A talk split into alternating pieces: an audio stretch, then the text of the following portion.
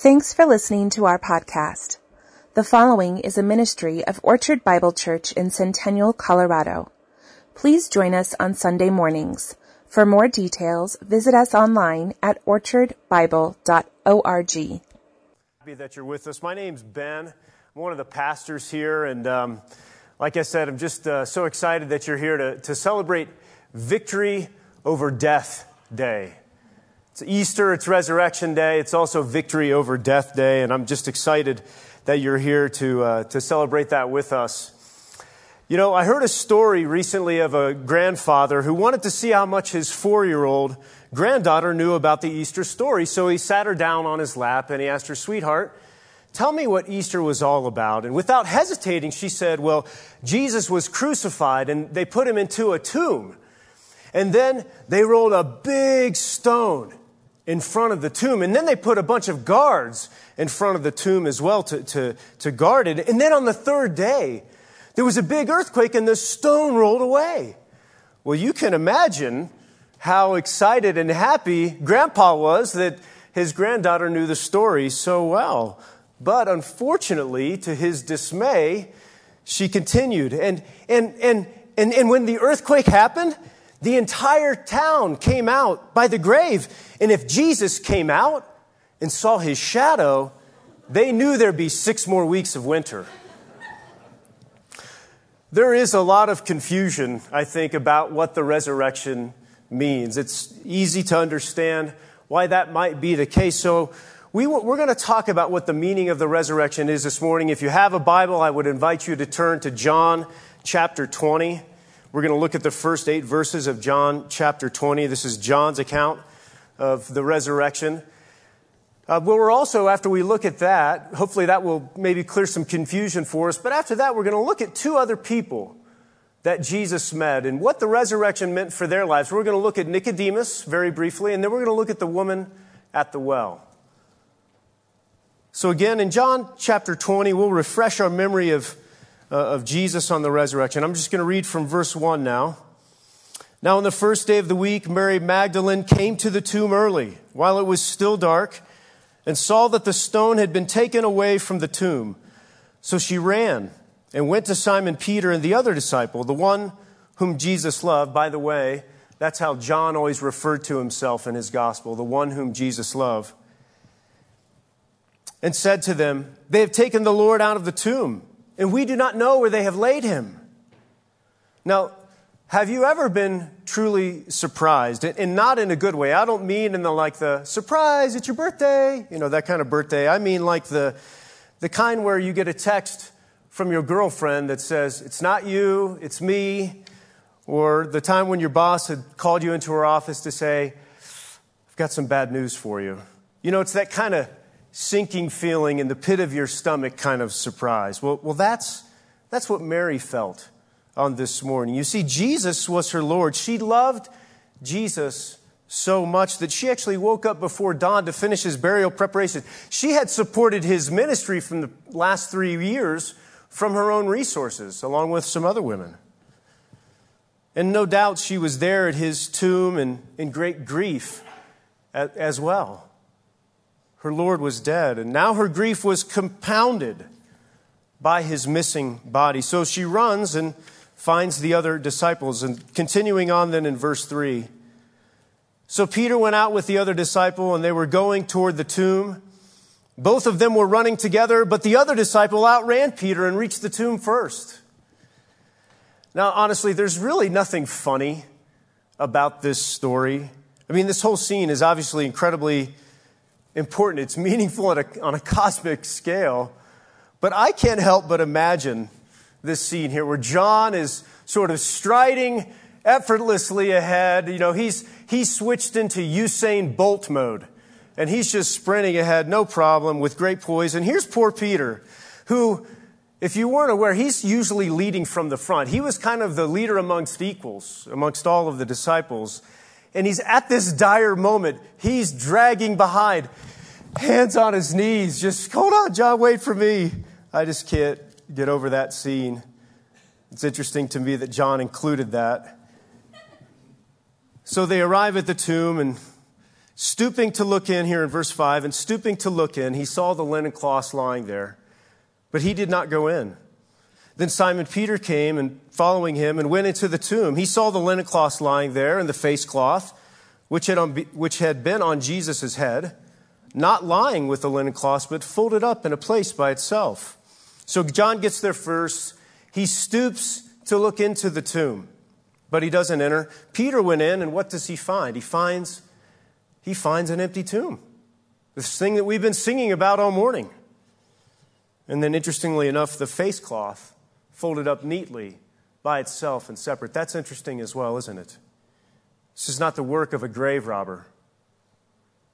And then the other, continuing in verse 8, then the other disciple who reached the tomb first also went in, and he saw and believed.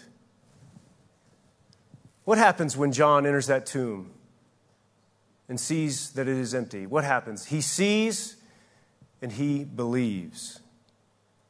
What exactly did he believe? Well, I think in that moment it all clicked for John.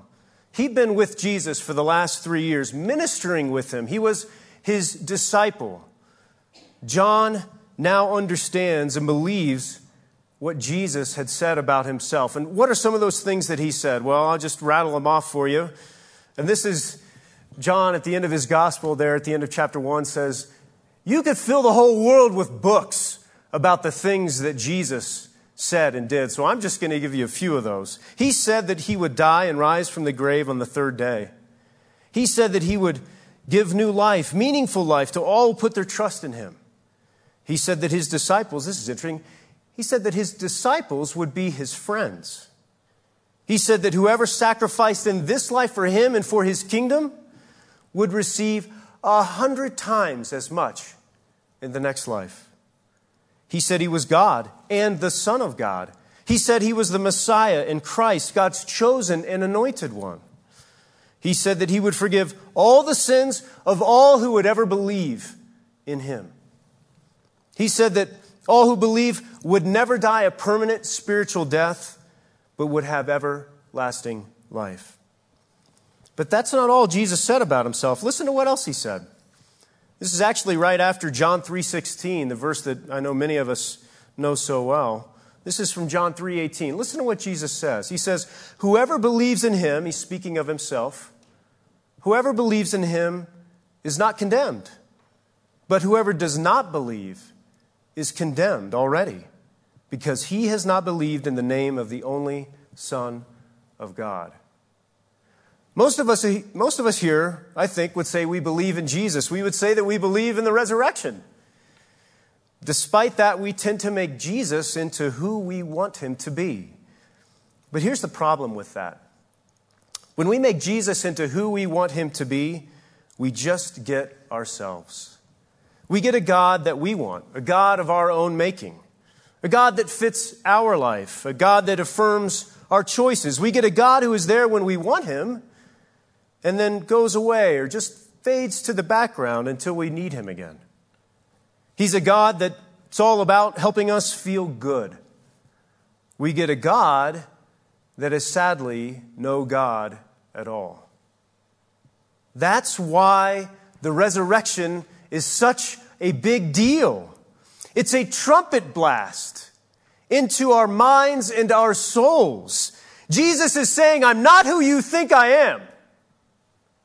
I'm much more than that. And what I require of you might be much different than you think. Nicodemus was a man who had an idea of who Jesus might be and what Jesus might require. He knew things in this world were broken, and he was looking for God's kingdom to fix them. Nicodemus came to Jesus late one evening and said, Rabbi, we know that you are a teacher come from God because no one can do the things that you do unless God is with him. And then listen to what Jesus says to him. He doesn't even acknowledge anything that Nicodemus says. He just gets right to the point. He says, I tell you the truth. Unless you are born again, you cannot see the kingdom of God. Nicodemus was confused by this. You know, he was a smart man. If you weren't aware, Nicodemus was a Pharisee, and a Pharisee was kind of the kind of the, the Jews' Jew. They observed all of the rules uh, of what it meant to be a true uh, Jewish person. Um, and not only that was he a Pharisee, he was a member of the Sanhedrin, which was kind of the ruling council, the, the, the, the, governing body that the Romans had appointed over the nation of Israel. So he was a Pharisee, he was on the Sanhedrin. So he was a smart man. He knew Jesus didn't mean a physical rebirth. He knew that Jesus was using a metaphor, a birth as a metaphor, so he answered him back in the same kind of metaphor. How can a man be born when he is old? Can he enter a second time into his mother's womb and be born? But Jesus doubles down on being born again. He says, I assure you, no one can enter the kingdom of God without being born of water and the Spirit. Humans can reproduce only life, but the Holy Spirit gives birth to spiritual life. So don't be surprised when I say you must be born again. Nicodemus didn't understand what Jesus meant. He, he, thought, he thought to himself, isn't entrance into the kingdom based upon following tradition and God's rules? How could a rebirth, something completely outside of his control, be required for entrance into God's kingdom. Nicodemus was confused about what Jesus meant by being born again, but he was actually even confused at a deeper level than that. His identity, see, his identity was built upon the idea that by being a good person, God would accept him. But Jesus said, Your religion, your rule keeping, your striving to be a good human, as we might say, in our uh, modern parlance. Everything you are about, everything you are about, isn't what God really wants. So, what's Jesus' point? It's this you can't be in God's kingdom, you can't be one of his people, you can't be right with him unless you are born again of his spirit. And you can't do that on your own. It's something that must happen to you, not something you do. You see, Nicodemus thought real life is found in being a good person, trying to do the things that please God. And Jesus told him, No, you must be born again. Well, not long after his meeting with Nicodemus, it's actually the very next chapter in John. Nicodemus is in chapter 3. Our next story with the woman at the well is from chapter 4. And she is really the polar opposite of Nicodemus in every possible way. Under the hot summer sun in Israel, Jesus stopped at a well and he asked her for a drink. And this was weird because she was a woman and Jesus was a man. And in those times, men didn't speak to women that they didn't know already. And she was a Samaritan and he was a Jew. Even though they shared the same ancestors, the two people groups deeply, deeply mistrusted each other. So it makes sense when she says to him, How is it that you, a Jew, ask for a drink from me, a woman of Samaria? I mean, it's basically like she's saying, Hey, Jewish guy, you know who I am, right? Are you sure we should be talking to each other right now? But as he did with Nicodemus, he doesn't even acknowledge that. He doubles down. He says to her, If you knew the gift of God and who it is that is saying to you, Give me a drink. You would have asked him, and he would have given you living water. The woman said to him, Sir, you have nothing to draw water with. The well is deep. Where do you get that living water? And Jesus said to her, Everyone who drinks of this water will be thirsty again, but whoever drinks of the water that I will give him will never be thirsty again. The water that I will give him will become in him a spring of water welling up to eternal life. The woman said to him, Sir, give me this water so that I will not be thirsty or have to come here to draw water. She still didn't quite get what he was talking about. Continuing verse 16, Jesus said to her, Go, call your husband or husband and come here. And the woman answered him, I have no husband. And Jesus said to her, You are right in saying, I have no husband, for you have had five husbands. And the one you now have is not your husband. What you have said is true. She had had five husbands. In those days, this is an important part of the story. You might think, well, she just couldn't make her mind up. You know, she just went from one man to the next. But that would be applying sort of the way we think about divorce in our context to the way things that worked back in those ancient times. In those days, only men could divorce their wives. So, in essence, the way to think about this is that she had been tossed aside and rejected by five different men.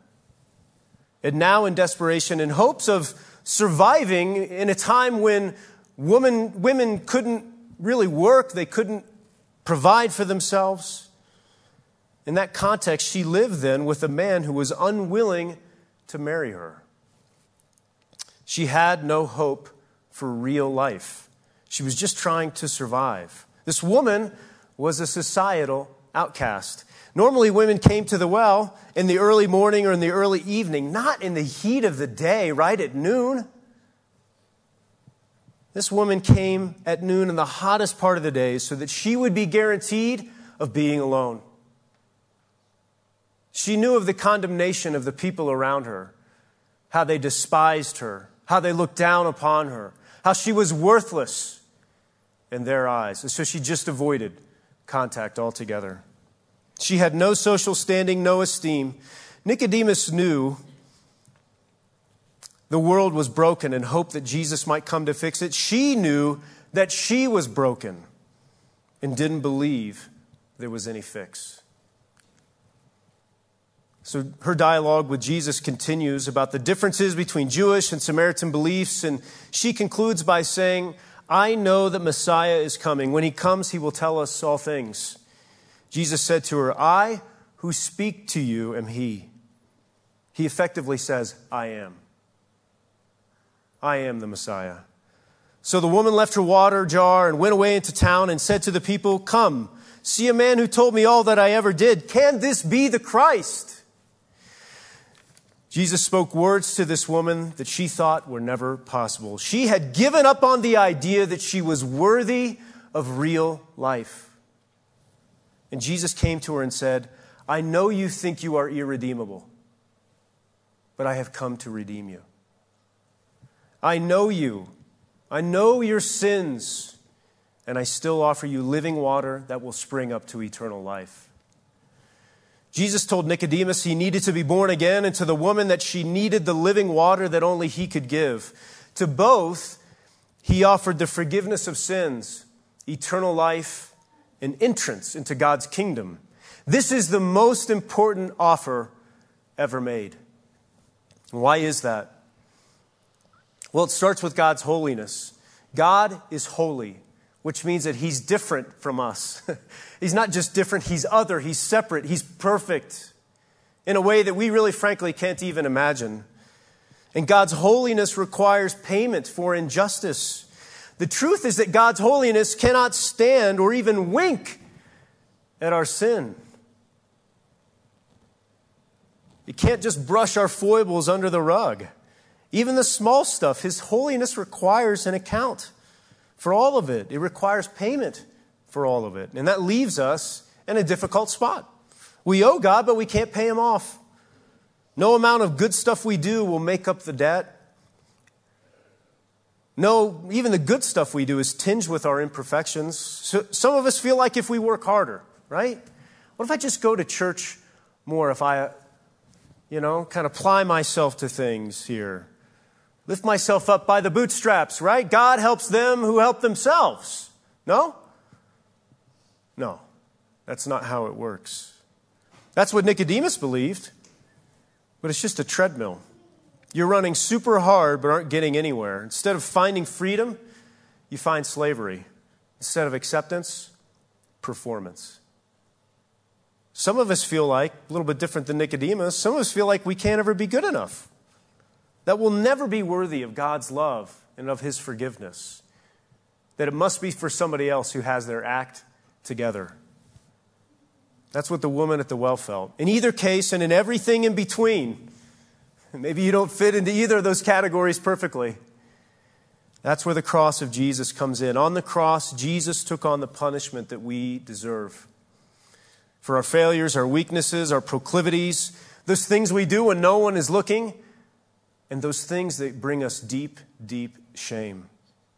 In short, Jesus' death on the cross paid the price for our sins. God put his wrath against our sin on Jesus so that we could have real life. Jesus suffered the death we deserved and offers abundant life now and forever.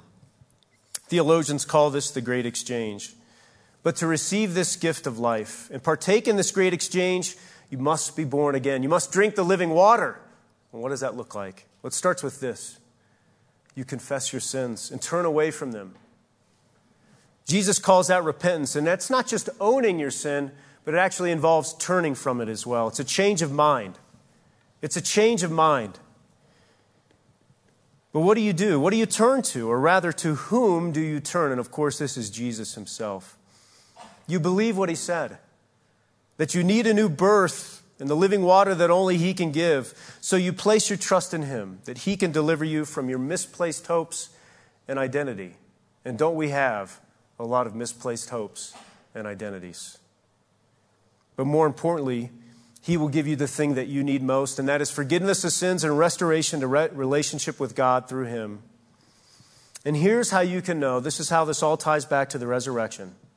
Here's how you can know that you can have real life the empty tomb.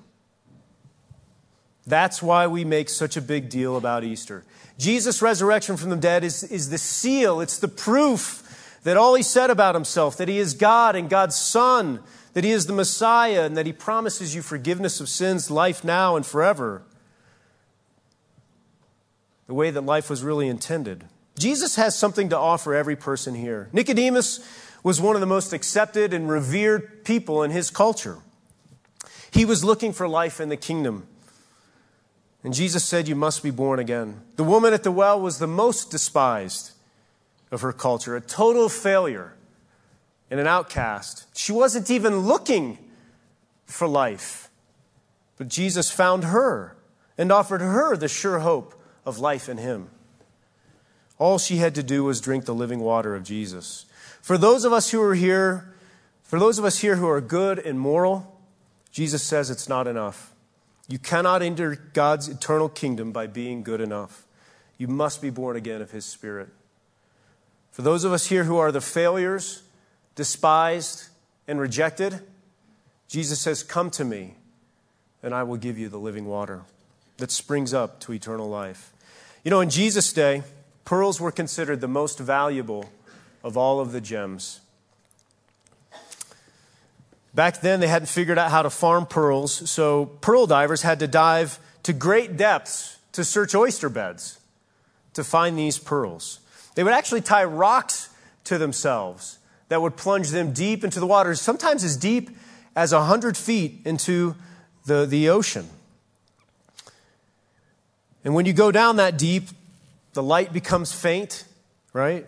Your ears pop, and the pressure helps you hold your breath longer, but coming back up is very dangerous. Many divers died from shallow water blackout as they came back up to the surface. It was a very dangerous occupation, but with great risk came great reward. And in a very similar way, Jesus is like one of those divers. He left the light of heaven, tied to himself the burdens of human flesh. We know what that's like. And plunged into the deep depths of this world to secure the pearl of salvation. And it came at great cost to him. His very life, it also came with a great reward because not only did he secure salvation and a kingdom for his people, he overcame death itself. So it's no surprise that he calls us to seek him and his kingdom like an invaluable treasure. He tells the story of two types of people who discover the value of his kingdom in Matthew 13. The kingdom of heaven, he says, is like treasure hidden in a field which a man found and covered up. Then in his joy, he goes and sells all that he has and he buys that field. Again, the kingdom of heaven is like a merchant in search of pearls who, on finding the one pearl of great value, went and sold all that he had and bought it. Salvation is such a valuable and costly gift, and yet it is free for you to receive. All you must do is repent and believe in the name of Jesus. This is why the empty tomb is such a big deal and why we say that Jesus is worthy. Please stand with me as we pray.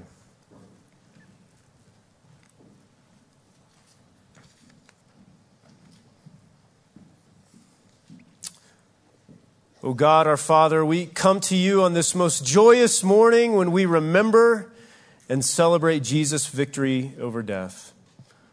Oh God, you have been so kind and gracious to us in many ways. We proclaim and give thanks that Jesus is our rescuer and redeemer, that he is the lion of Judah who conquered the grave, that he has died to ransom us out of slavery to sin. And because of this, we proclaim that he is worthy.